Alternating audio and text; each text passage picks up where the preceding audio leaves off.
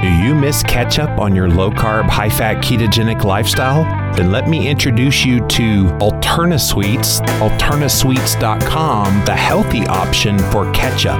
It's sweetened with stevia and has the highest quality non GMO ingredients. There are no artificial ingredients at all. In fact, there's no added sugar of any kind and keto ketchup that actually tastes like real ketchup.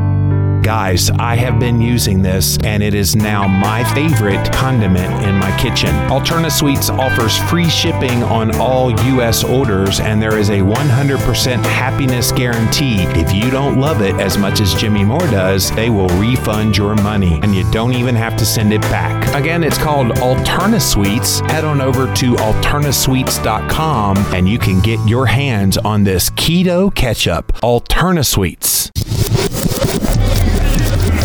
Living la vida low carb. This show is changing lives. We talking about your diet, trying to get you feeling right.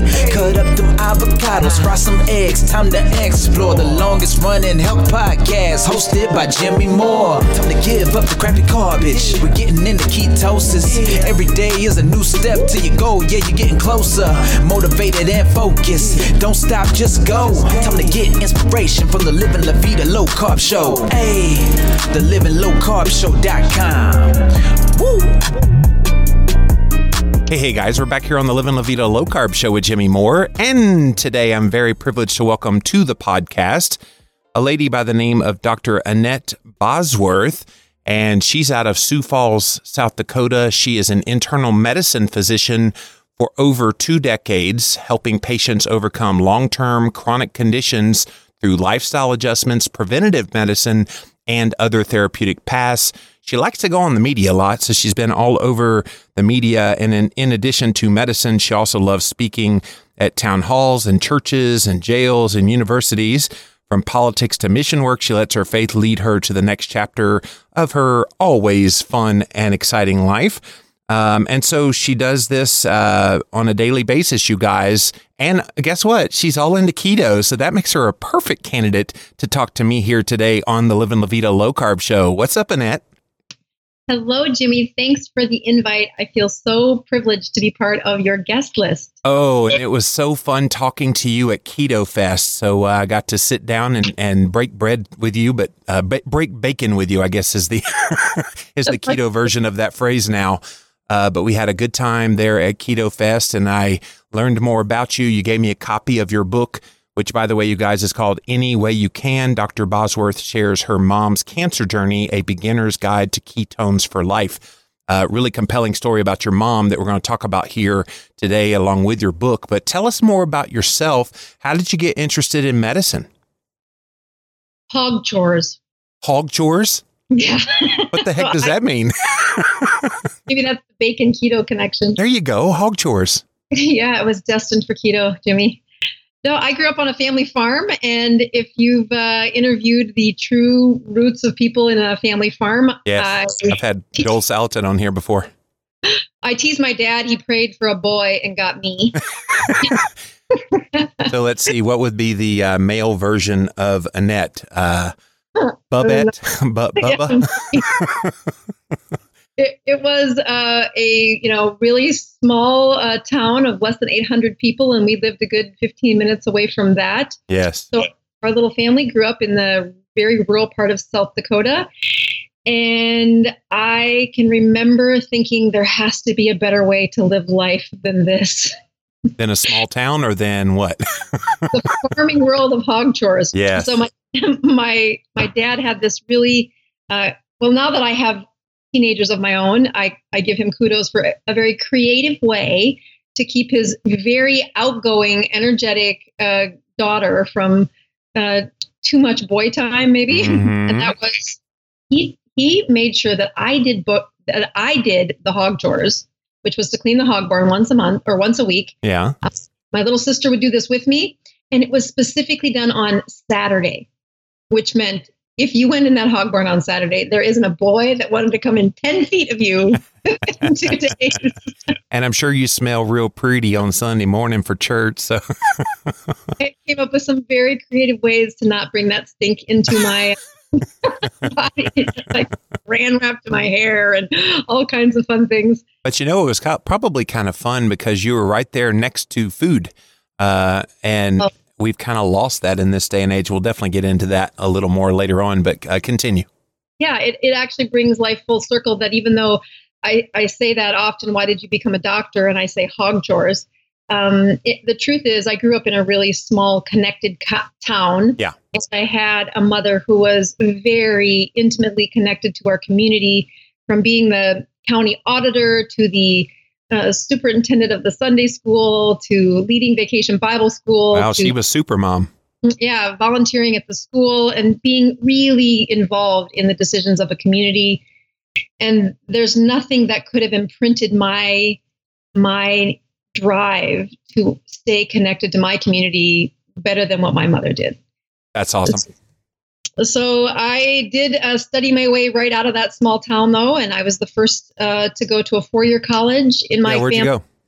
Yeah, University of South Dakota because it was cheap. Of course, in-state is always better than the out-of-state tuition costs. Yeah, honestly, and I was a, a college cheerleader there. I really found you know that next step up the ring of life experiences and really engaged in the college life is that a culture shock going from a town of 800 and you're on the outskirts of that town to what size was your college town? Yeah, you know, when the college is not in session, it's only like 5,000 town, but it goes to like 30,000. Wow. yeah, it's really a college town if you can um, imagine that kind of. Yes, I can. We have one down here in South Carolina. Clemson is that way. Yeah, during during the uh, when the college is in session, it's just a packed town and when it's not it's just a few thousand people so. Yes and you take advantage of the activity but i would be the kind of student that stayed through the summer. Yes. I did the same thing. I never went home. Well number one i was trying to stay stay away from home. And, and in your case to keep from having to clean the pigs right? Well and then i i had my dad say something to me when i said when i had shared these ideas of becoming a doctor um, I had no one in my personal sphere of influence that was a doctor. Yeah. So he encouraged me to be a nurse's assistant, a nurse's aide. And there was this job that if I would work the summers, I would get to work, you know, closer to the emergency room, closer to the hospital instead of just in the nursing home side. And so I chose to do that to say if I could put in the energy and be in the environment and still like what I was doing with that layer of uh, responsibilities, then it just gave me confidence that I was going to like where I was going. Nice. And I had no point of reference. So hog chores to nurse's aide to uh, uh, med medical. school. Right. Wow. Where'd you go to med school?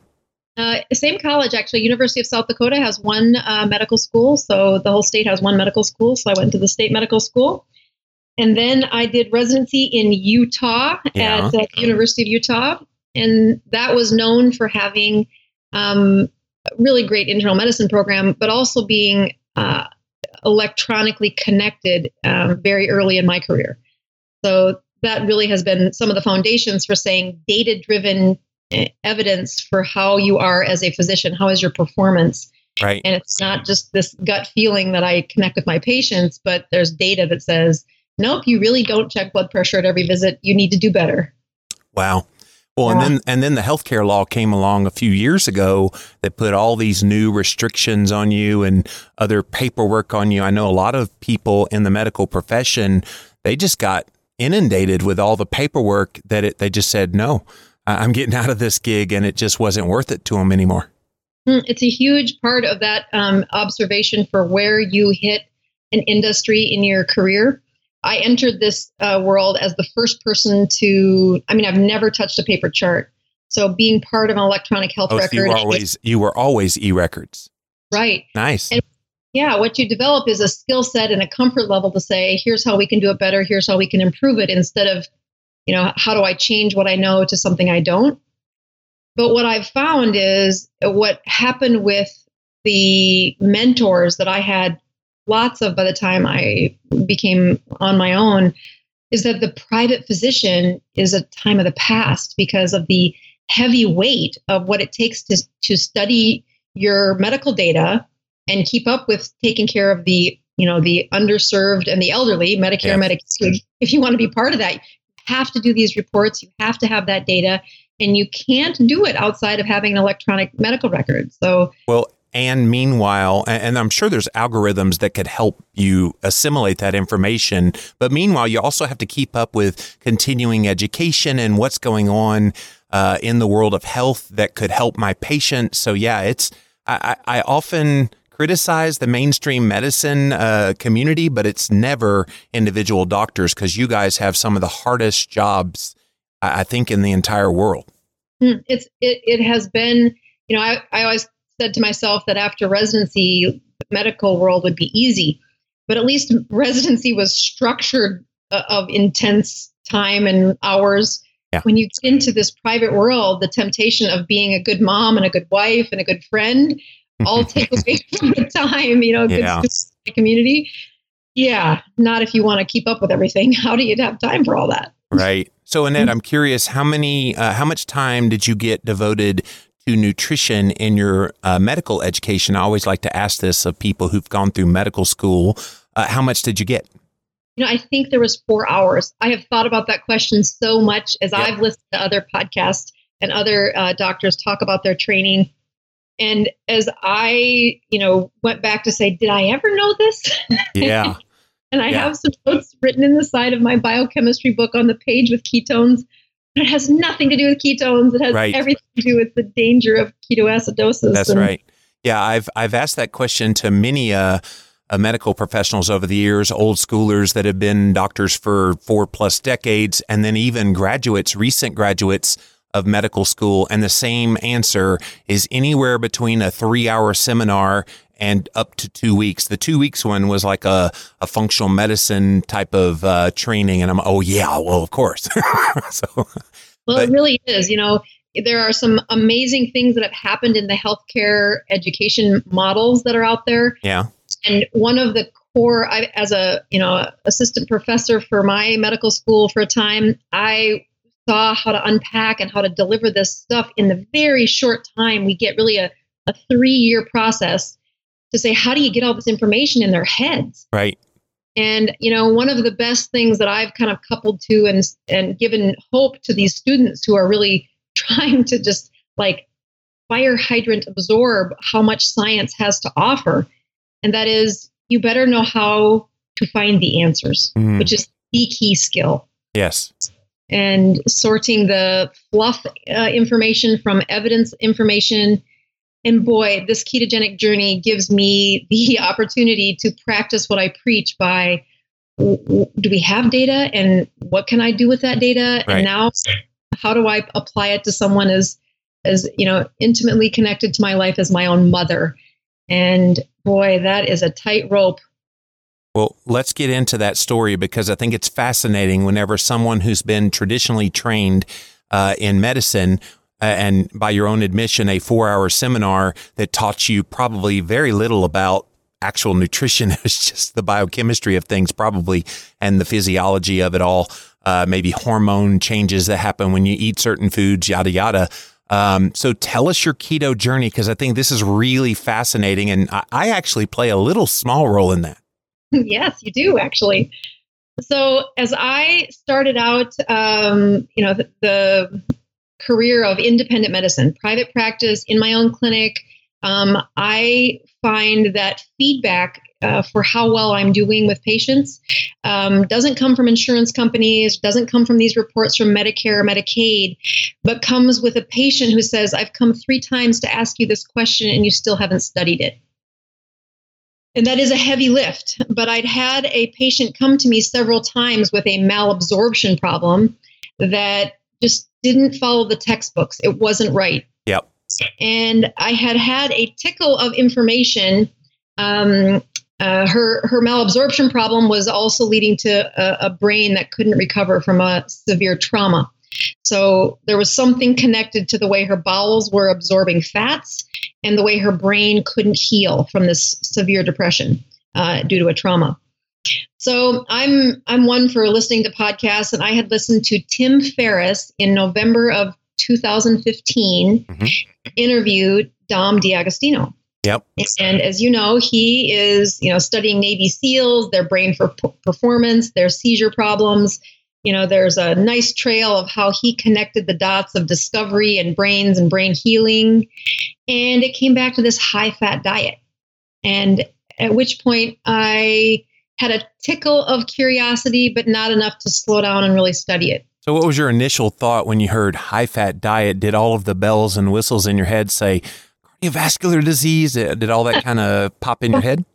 Of course. Yeah. You know, in the setting, I couldn't I couldn't possibly sort that there was so little carbohydrates in the diet he was explaining. Right. Even though he was using the right words, my mind couldn't shift to, well, what does that look like?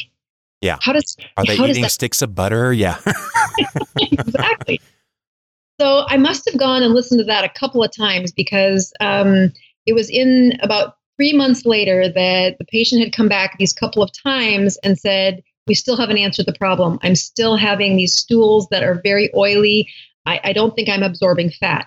And I had done every textbook test under there to see is it pancreatic enzymes? What's the matter? and um, you know gut flora should we do a? I don't know if you've heard of stool transplants where they take oh, some- yeah. Fecal transplant. Yep. I had a guy on here, Dr. Art Ayers, right at a decade ago. He talked about like putting it in a in a syringe and then squirting it up. I'm like, okay, this sounds like sci-fi stuff, but okay. oh, right and these are these are medical journals that are writing about it and you're Yeah. like i don't even know how to broach that with a patient i don't even know what to say Yeah. So here's what we're going to do, patient. And right so that this patient was a very big curiosity and i don't I, i'm a, i'm pretty competitive i like having answers i like understanding things and i i actually came across um, the you know the diet that uh, dom D'Agostino had talked to, to tim ferriss about was you know regarding brain and mental function and mental stamina but also he, you know he touched on the endurance athletes and how well they were doing. Yep. he of course mentioned these navy seals which are some of the top performers in the human race. So it wasn't it, it wasn't a you know a whimsical conversation. That was a very deep well thought out very researched conversation that kept coming back into my mind whenever this patient would return to the clinic. So i did some googling and i found this um, this packet if you would that you could download the lectures of experts talking about the science behind um, the ketogenic diet. It had taken place in cape town south carolina south uh, america south africa. Excuse me good i'll get it right yet. South Carolina, South Africa. Yeah. one of them's you one of them's not you and the other one's where the conference was. And one of them I've been to. Yeah. so and in that you got i think it was i don't know $50 or something and i downloaded all of these lectures and um, it hit in a chapter of my life where i wasn't seeing many patients i had closed my practice um, for uh, for a, a major part of the volume of patients and had the space and time to really dedicate to studying something that i didn't um, plan on studying And you didn't learn in medical school at all, at all. It was other than fact, the context of ketoacidosis, as you mentioned. as I'm looking at some of the lectures from you know Dr. Westman and um, Tim Noakes and um, Jason Fung. Uh, these were all in this lecture packet that you know I I took note. I felt like I was in medical school. I took notes. I was very intrigued. Unfortunately, I had been suffering from a, a high uh, carbohydrate diet and a time of very high stress in my life. So my brain couldn't focus as long as it had in medical school, and I I must have had to go through these lectures two or three times, and there was probably 15 hours of lectures there. hmm I, you know, that's a good 45 hours if you do it straight, but it, it was never one hour took one hour. One hour took, you know, one hour lecture took me like, you know, three to four hours. to And you were taking notes and stopping and pausing and planning more. Yeah. totally. I had this biochemistry book from medical school, dusted off, opened up, and I found the place, the you know, four measure or four paragraphs in the book that talked about ketones and ketone production and you know, chylomicron absorption and liver metabolism for Yep. fat. And you're like, huh, I kind of maybe I learned it, but boy, It wasn't explicit. Right. so here I was, um, you know, really studying this, and I couldn't help but um, appreciate how much of this was related to improvement of mental function. Yeah. And if there is a thread that's run through my medical clinic from the first week I was in private practice, um, is that when patients, if you want to be the best in your class of internal medicine doctors, taking care of evidence based medicine, you have to holistically take care of the patient. You Yeah. cannot just measure that blood pressure or check their depression score. You have to, you know, really wrap your arms and mind around their life. Well, and your patient isn't just the numbers on a piece of paper. Your patient's that human being sitting in front of you. And sometimes the eye test, that's what you're that's what you're paid for is to have the eye test of are they truly healthy? Are they truly getting better with whatever it is you're telling them to do to to get better? Um, and I think that's a lost art in modern medicine. Absolutely. This is one of the tragedies for, yes, we all have metrics. We do get to measure how well we make an impact. But when it's in the presence of an industrial driven process and the ownership isn't on the physician and the patient, boy, we have a tough chapter ahead. Yeah. Yeah, getting healthier, trying to start. You heard all the ketonians talk. Kiss my keto, high in fat. Oh yeah, low carb. Check it out, so official. Nothing used that's artificial. Products full of electrolytes. Raise your ketones, get you right. Woo! Everything on the label. Oh yeah, 100%. What's listed is what you get. From the foods to supplements. Healthy mix of all the fats, few carbs. I'ma be real. And the new ketogenic bar. It's a meal that'll get you far. Yeah, kissmyketo.com. Use LLVLC for 20% off. $50 purchase or more on one order. Yeah.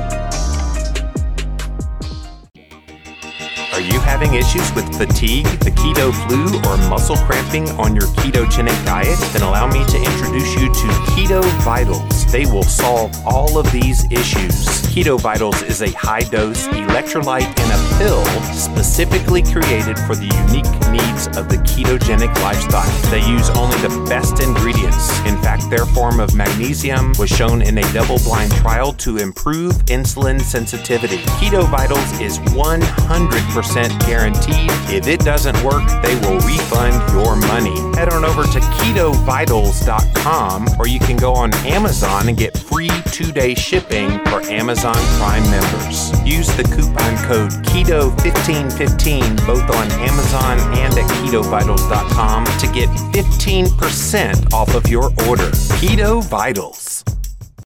I was at that South Africa event. It was the first time I ever met Jason Fung, and it was the first time I met Tim Noakes. There was a bunch of people I had never met before. So that was a lot of fun to share the stage with them. And so that was neat that, you know, when we were doing that conference, we knew it would have reverberation, but here you are as a testimony today of that was kind of what really set the wheels in motion. And you decided to go keto, didn't you?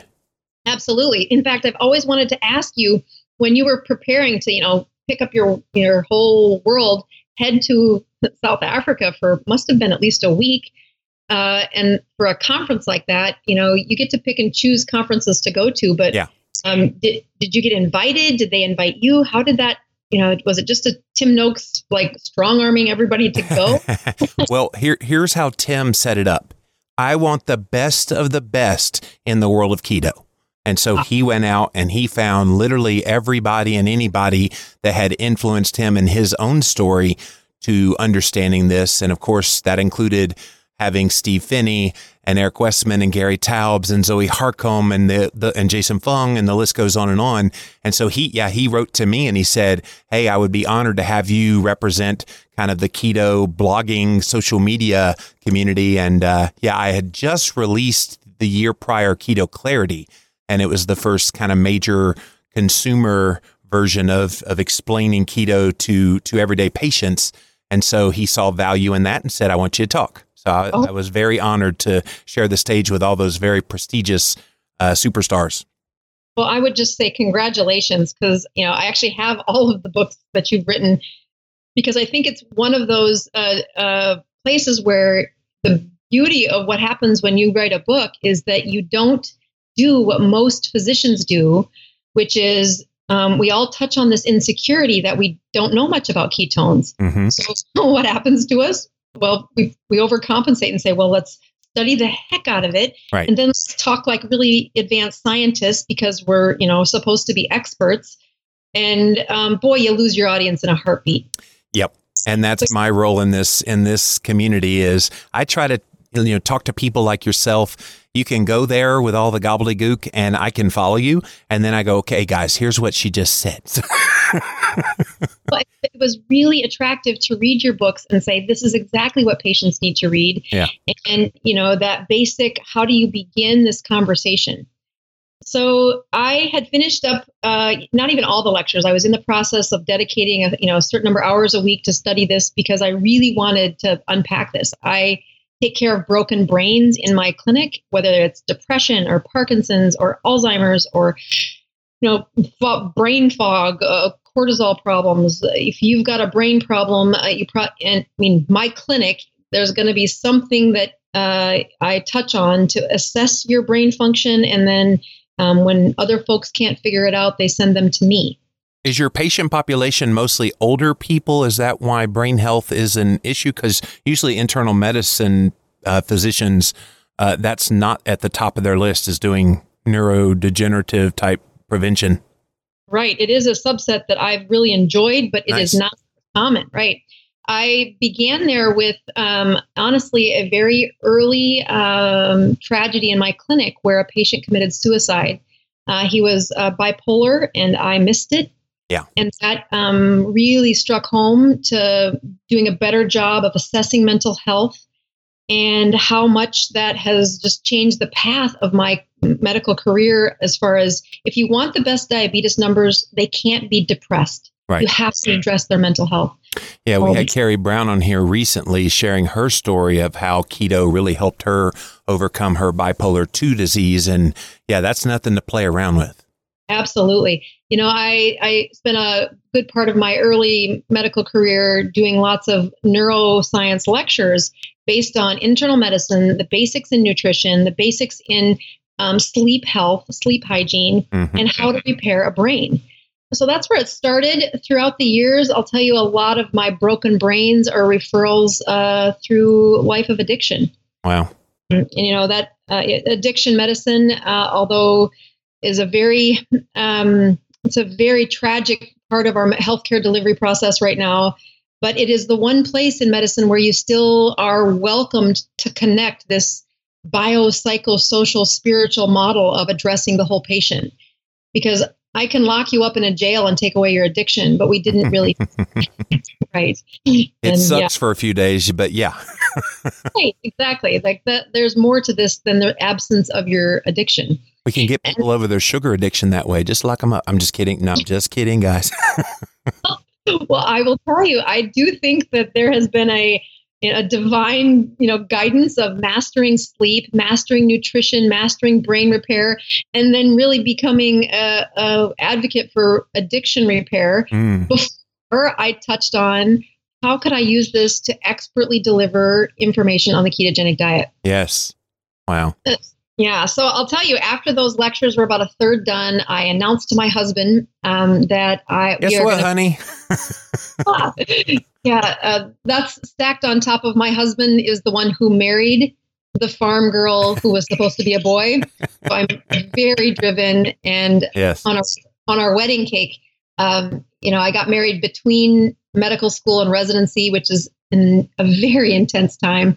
I do not recommend planning a wedding then, but I delegated a lot of things, and one of the things I delegated was that on top of the wedding cake are usually some figurines of Yeah. the bride's groom, and my husband was in charge of that. So we get to the toast at the wedding, Uh-oh. and What football? What football team? Just kidding. almost that bad. There stands a groom that looks just like him, and next to the groom was this little uh, matchbox figure of a bulldozer. Oh, that.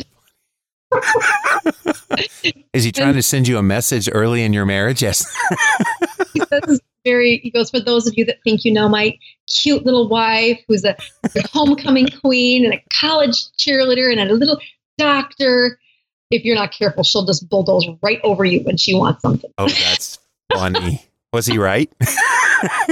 up as the only one clapping at this shocking statement for the wedding. My mother you know, stood up and boldly clapped and said, Oh, he knows who he's marrying. Oh, that's funny. Thanks, mom. so I announced that we're going to go keto, and this is what's going to happen. And yes, I, uh, a, about two and a half years ago that happened, right? yeah, and I failed miserably. my husband, who has been, you know, part of our, uh, you know, what happens when I come home with a new idea, he implements them 100%. Yeah. Um, you know, he actually, from our wedding date for the next three years, lost 150 pounds um, and has kept it off for 20 years. Wow. Right. for so, him. right. That was, he's like, no, I just did what you told me. Wow. Don't you hate dudes like that? I, hear, I hear emails from women all the time. Why is my husband, you know, he's not interested in this at all, but I tell him a little bit of some of the basics of it. He does it and he just has phenomenal success, and I'm still stuck on the same weight. I'm still feeling bad, yada, yada. Oh, we get the privilege of bearing children, but boy, Yes. we do have a heck of a hormone problem to keep Oh, that weight man. on, right? Yes. So I explained this to my husband, and I, you know, I said, I don't want you to tell it. You know, just, just, you know, you and I are going to do it. Don't tell the kids. It's just us. And he, I'm explaining this to him, and he's like, "Well, this is what you've been doing for a long time. When you, you know, all the stuff you've told me to do." And I poo-poo that, say, "No, it's not been this strict. Twenty carbs, twenty carbs a day." And um, for the next month, I I failed to be a ketone. I, I'm I just couldn't get my very insulin resistant system, which is probably about 45 to 50 pounds overweight at the time, uh, to let go of that high insulin enough days in a row So- that I could ketone. What were you eating before you started this? And then what major changes did you make to the diet after? Did your body just need extra time for adaptation? You know, I really think I had um, my biggest crutch is where I still put sweetener into a coffee. I Mhm. love coffee, but I had never gone with black coffee. I had never gone with just cream. I was, you know, the super skim milk white and then put some sugar or sugar substitute in there. What's your favorite sugar substitute at that time? Was it Splenda? Yeah, I, I did Truvia at that time. Okay. Uh, just, and I did it, you know, pretty consistently, like two packs in a coffee. Which is like mostly erythritol and a little bit of stevia. Yes. And so those are pretty good ones when you look at the spectrum. But boy, I still couldn't be a ketone. And and of course I hadn't even heard of the word fasting yet. I mean, not literally, but really was that the, was uh, it was the other F word. So- so I uh, I failed. And I, I had done things like there was sugar in my gum, which I didn't really think about. I, would I ah, yeah. when I would get onto the computer to do the charting at night, I would chew gum. Oh yeah. boy, that would just send me right out of ketosis. Um, I, I know this now looking back, but I didn't know I was doing it at the time. So I was super frustrated to, you know, be competitive. My husband pees a ketone in 48 hours. I'm a month in and still not doing this. Yeah. I bet it And- was. Yeah. So then uh, it came Memorial Day that year. We, there was a, a, a hike around our city in the name of veterans with mental health issues. hmm a huge part of my population in my clinic and i took my boys and did the thing my mother did which is you know be part of a community effort and we were going to walk 22 miles around our city Oh, that'll boost your ketones. i beat a ketone i was so excited Yes. Four And- months and and and and uh, what was it? Uh, hi- having hiked twenty plus miles. There you go. Yeah. That's how you get into ketosis, guys. We're going to turn off everybody from this poor diet yes That's funny. So- we're talking. yeah to, we're talking yeah, to Dr. Annette Bosworth. I'm, I want to mention your website, Annette. BozMD.com. That's B O Z M D.com. But uh, we can stay here and jibber jabber for a little while. But I want to get into your story about your mom because this is what you wrote your book about. Again, the book, you guys, is called Any Way You Can. Dr. Bosworth shares her mom's cancer journey. Tell us about the keto connection to this story.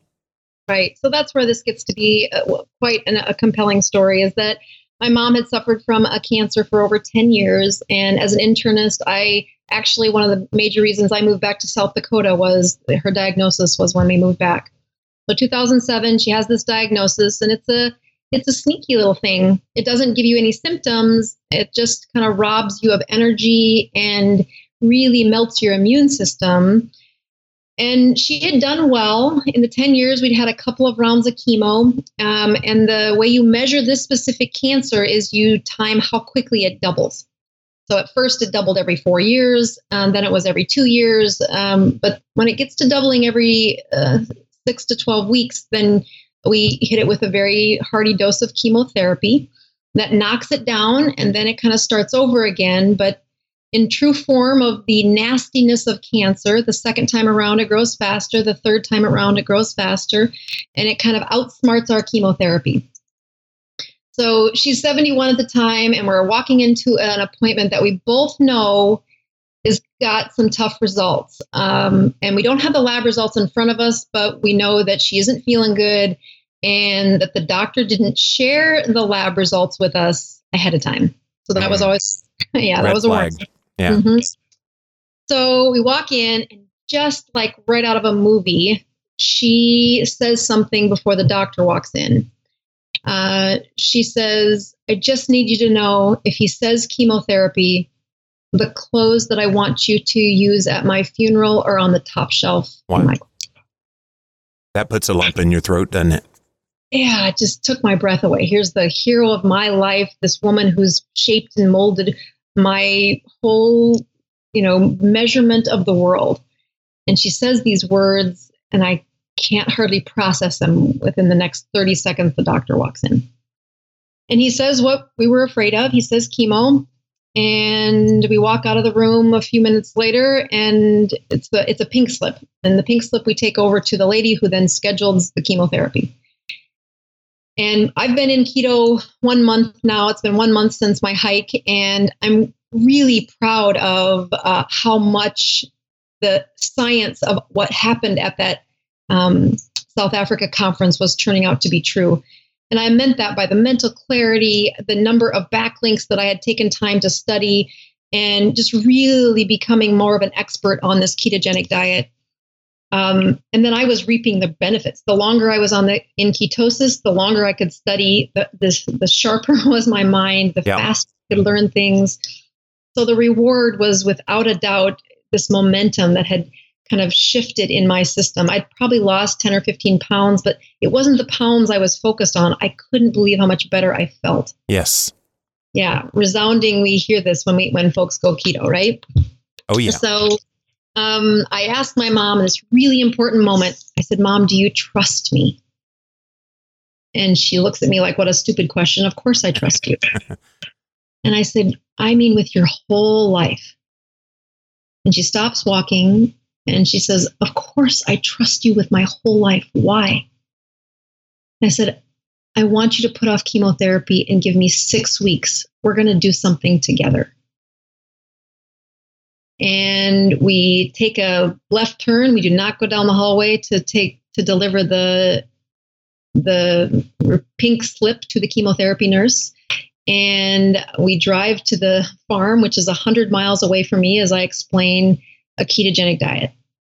And we empty out the cupboards in this farmhouse, and it took like a, a wagon uh, uh, that you pull behind your house or before pull behind your car uh, filled with donated goods to, to empty out the cupboards of the processed food and the stored food that she had in that farmhouse.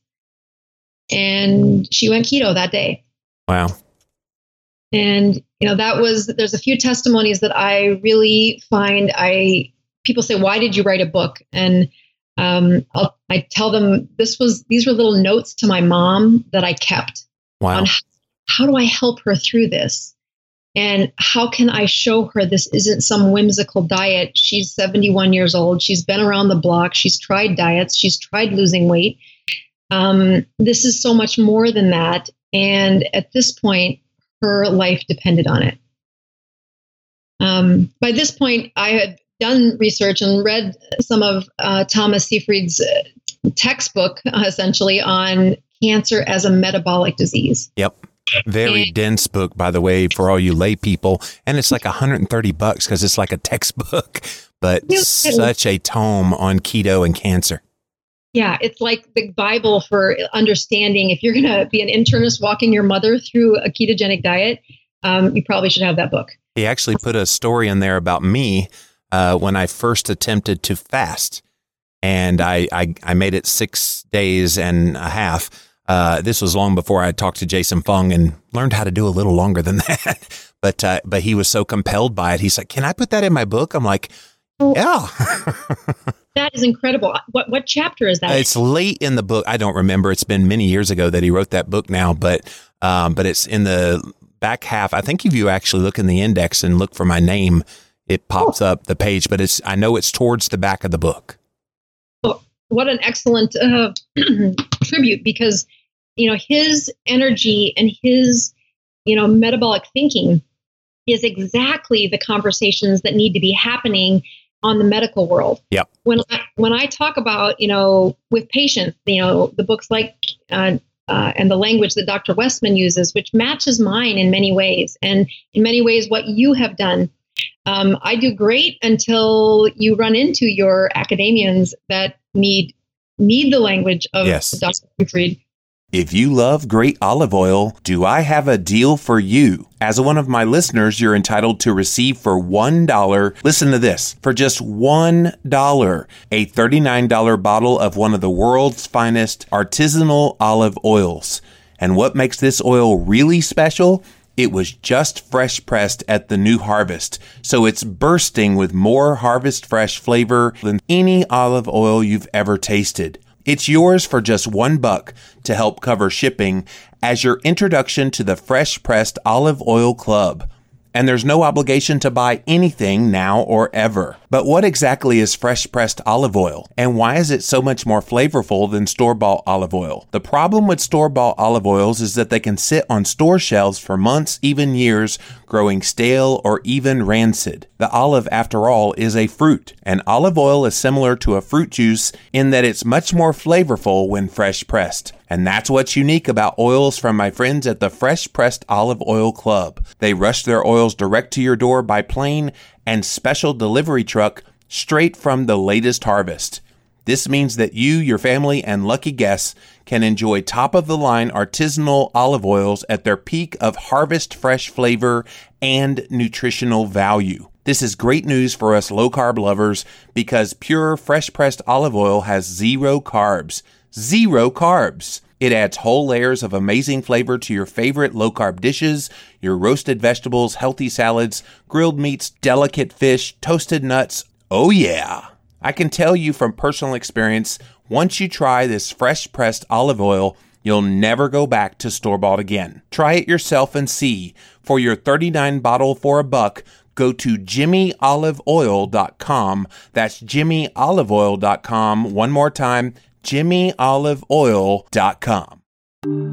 How would you like to test your blood ketones for just $1 per strip? Join the Keto Clarity Club at bestketonetest.com for the Keto Mojo blood ketone and blood glucose testing and join the club to get $1 strips when purchased in vials of 50. You get to choose how often that they will ship to you and you'll still get that $1 price per strip. And while you're at bestketonetest.com, make sure you get the meter and we also have glucose strips sold in vials of 50 and you'll get $5 off with the coupon code Jimmy. There's also the Ketonian Special Kit, which allows you to get the meter, lancet, as well as a starter pack of blood ketone test strips. Again, it's bestketonetest.com for the Keto Mojo blood ketone and blood glucose testing. Bestketonetest.com. So um, here I was explaining to my mom that cancer, if I would biopsy your cancer, mom, and I would take it to the genome and map out the, the cells that are cancerous in your body, do you know that we would rarely find two cells that match in their genetics? Mm. And this was shocking. She's like, Well, isn't cancer a genetic problem? I have this because of my genetics. And I, you know, I feel this sinking in my heart like, oh, I have failed. I didn't even teach my mom some of the stuff that I knew. Yeah. So I said, no, cancer is this very wimpy cell that is much like a stubborn or a child that is not flexible. It can ripple through a, a group of people when they won't adapt and be flexible. Mm-hmm. And when you look at cancer cells, they are stubborn. They are they have one little rule that they like to follow, which is to use sugar. Uh, they can't adapt their little mitochondria to using ketones the way the way the rest of our body can.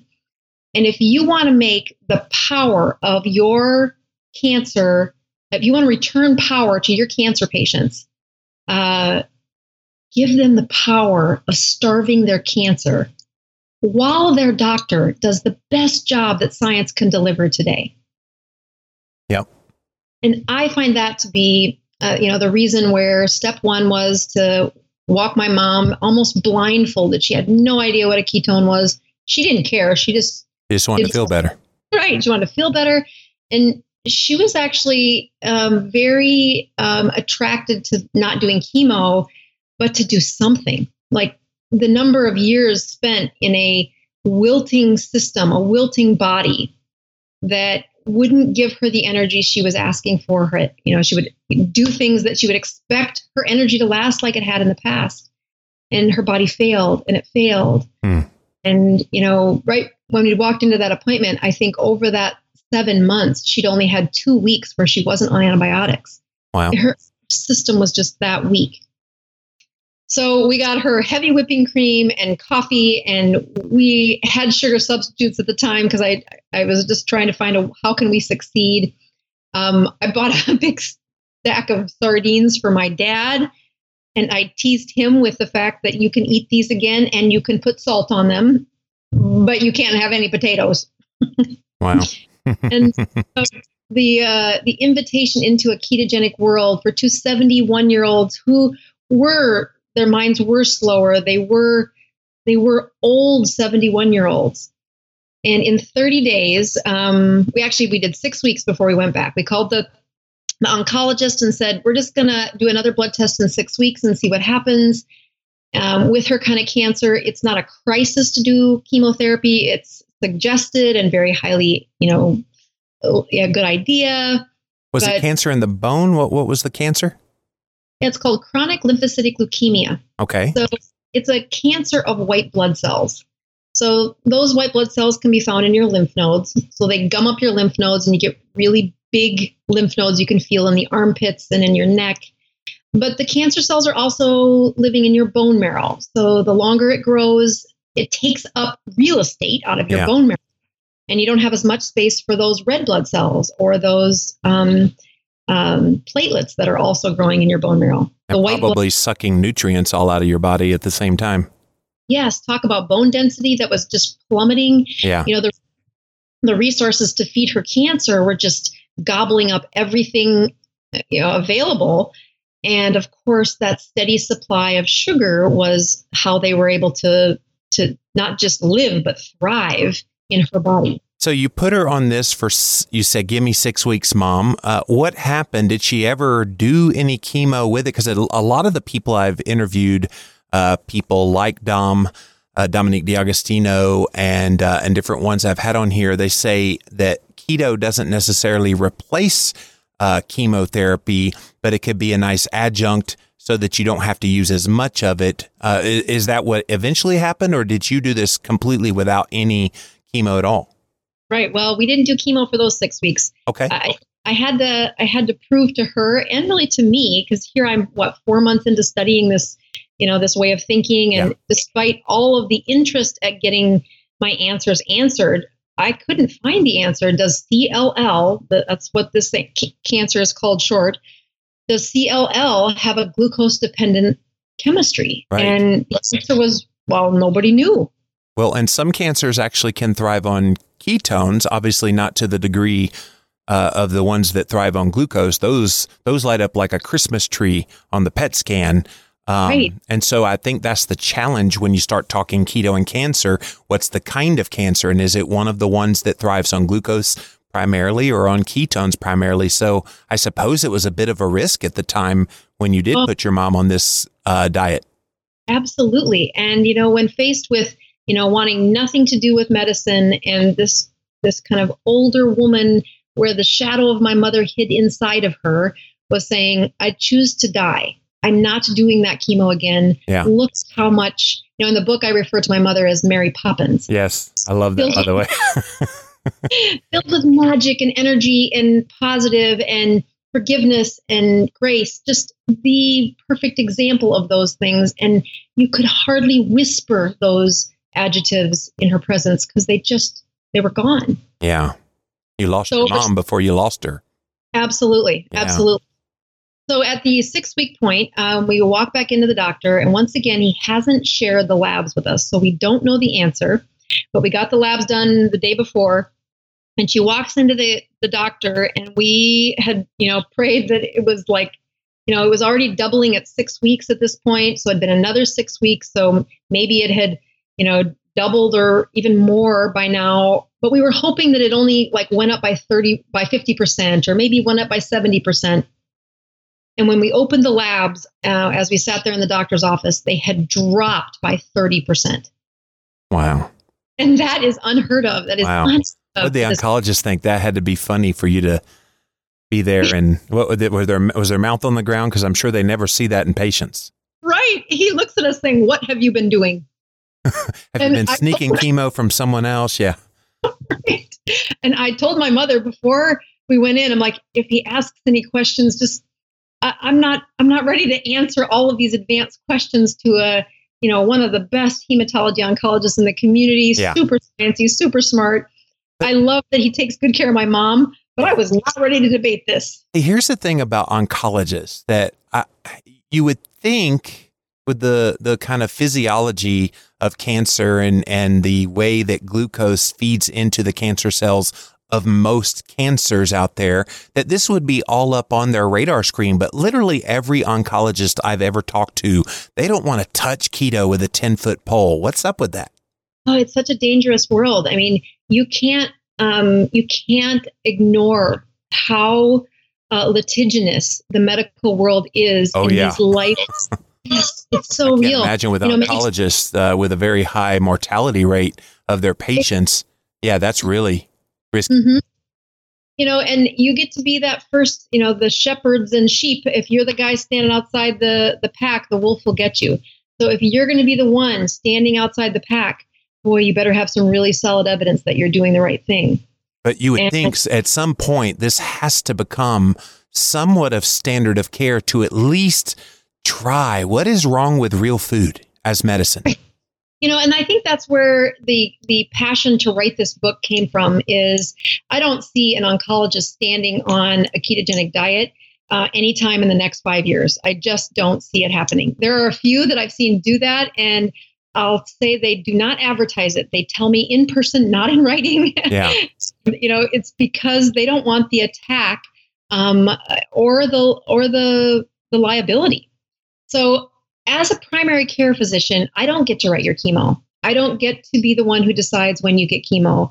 What I do get to do is be the supporting staff for helping the rest of your body flourish as much as possible. Yeah. And when I wrote this book, what I really saw happen was my mom made it the first six weeks with no chemo. The doctor said, Well, you don't need chemo now. And we went another nine months before we needed chemotherapy. Wow during those first 10 months of ketosis, I woke up my mom. I woke up this 71 year old and turned back time. She was alive. And by the time we needed chemotherapy nine yeah. months later, she handled it like a trooper. It didn't do anything close to her what, with what had been done to, before. So, Annette, is this what she was uh, singing uh, when she came on? Oh, play for me. I had a song already in uh, honor of your mom. Anyway, we'll, we'll get to it. Get, keep going. Mary Poppins one, I hope. Uh, anyway, but the, the point is, is that she and I didn't have hopes of that. We just wanted a, a sustainable life, even if she never had chemotherapy. In fact, the day that the doctor came back in to offer chemotherapy, um, actually, she was in the hospital and we had already fasted for 42 days. Wow. Um, and by now, she'd had an infection. Again, the, this cancer is, and the enemy is infection. Your white blood cells are supposed to take care of it, but if all of your white blood cells that fight infection are deformed, you're going to have uh, the weakest link is going to be an infection somewhere. And unfortunately, her weakest link was these pockets of diverticula at the Yeah. lower part of her colon. That happens to most Americans as they age, and as long as you don't get an infection, you probably don't even know they're there. But boy, if you don't have white blood cells and you get a pocket of infection, uh, she swelled shut her colon Oh, wow. and had just the most striking uh, consequence of, um, you know, a swollen bowel is one thing. Uh, we fasted for 40 some days and uh, she was able to, uh, I'll save the uh, details for those who read the book of Yes. what her body did to reroute that stool. And she lived. Wow. Um, the day that she walked into the hospital when I was I was actually out of the country, I felt safe enough to leave and she ended up back in the emergency room and they infused her with a glucose saline. Oh, I know this is awful. my so goodness. a year and a half into ketones. She hasn't had more than 20 carbs a day. I bet it tasted gross. Oh, good lord! What happened was she swelled. She swelled so fast. Her eyes were swollen shut. She couldn't hardly open her mouth. They almost needed a breathing tube because the inflammatory response that I talk about in this, you know, what is the key of a ketogenic diet? Why is it so powerful to somebody who, who manages chronic illness? And it's because it's the enemy of inflammation. These chronic illnesses collect inflammation. And the more we can fight that or make it difficult for inflammation to grow, the healthier your brain, your heart, your your body will get. Let alone your cancer won't like it. Mm. And boy, she went from having a very reasonable cancer count. That infusion of glucose went in. She swelled shut, like everything swelled shut. Rings had to be cut off. I mean, unbelievable swelling. I, Mm. I can't. It was like she was in a major trauma accident. Wow. But Within that was a punch in the gut for you because you'd seen her thrive and you and she was that Mary Poppins again.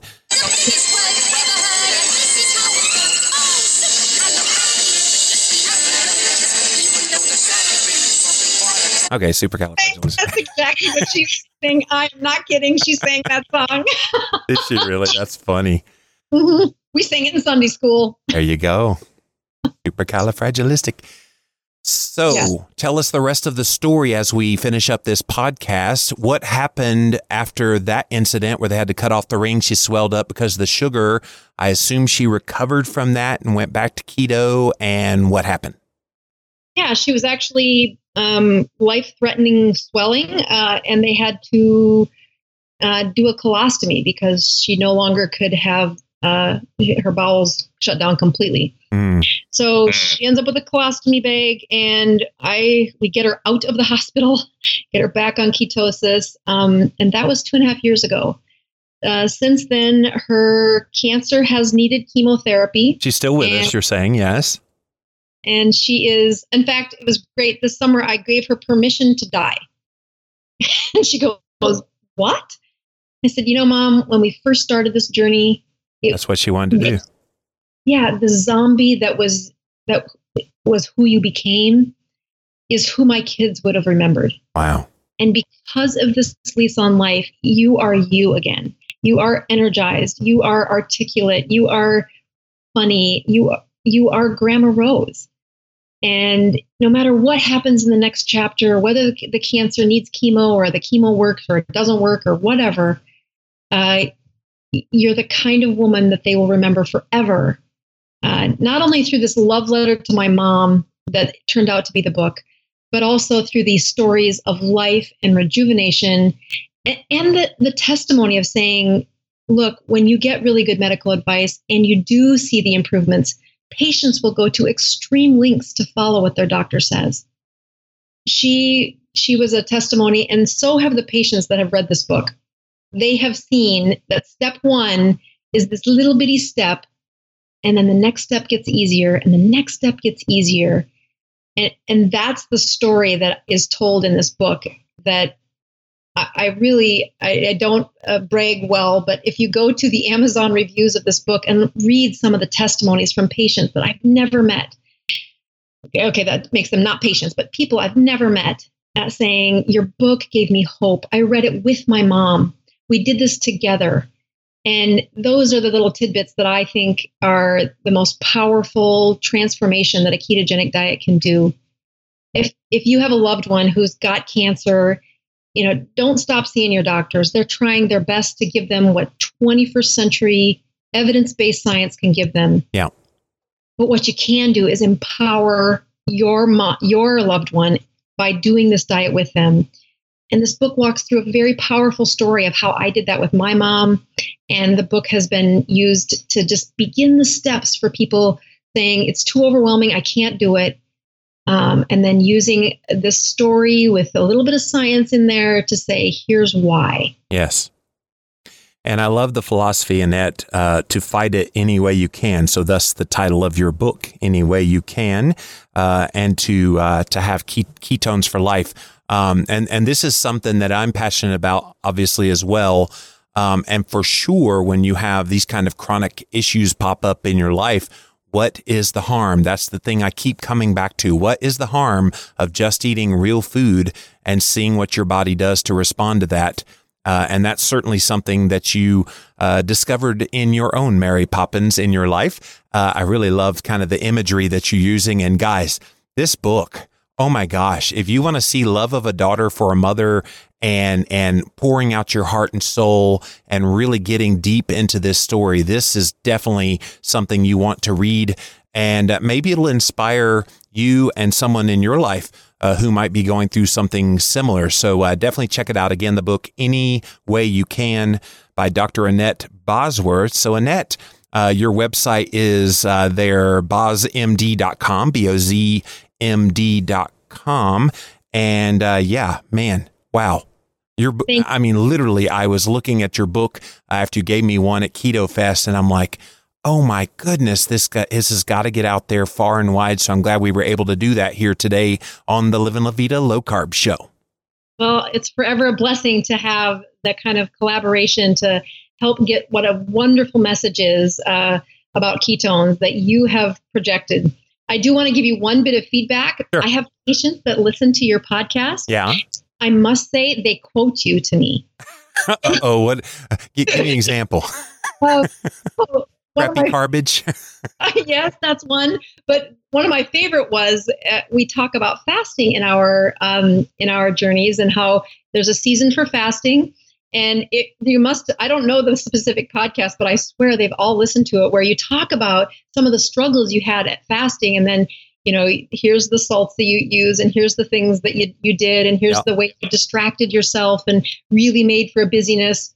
And they use, so, well, in Jimmy Moore's world, this was not okay. And I believe him and I'm going to follow what he says. hey, as long as the doc likes it, uh, then that's all right, right? Just listening to your stories and listening to your your journey is super motivating to patients. And I just want to say thank you for coaching them with me. Your voice is so valuable.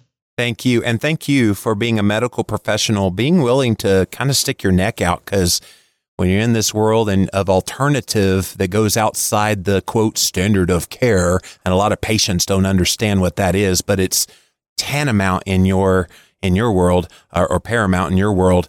Um, it's it's nothing to play around with, and so you definitely have the courage to stand up for your convictions of of knowing what works for your patient, first doing no harm, all of the kind of ethical codes that uh, physicians live up to. So thank you for all of your great work. And again, thanks for being here today on the Living La Vida Low Carb Show. Thank you, Jimmy. You are top notch.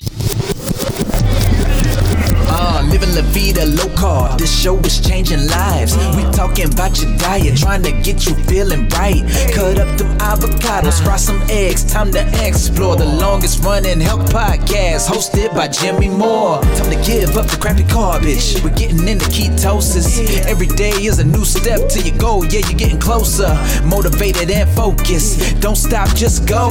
Time to get inspiration from the Living La Vida Low Carb Show. Hey, the Living Low Carb Show talkshow.com. Woo!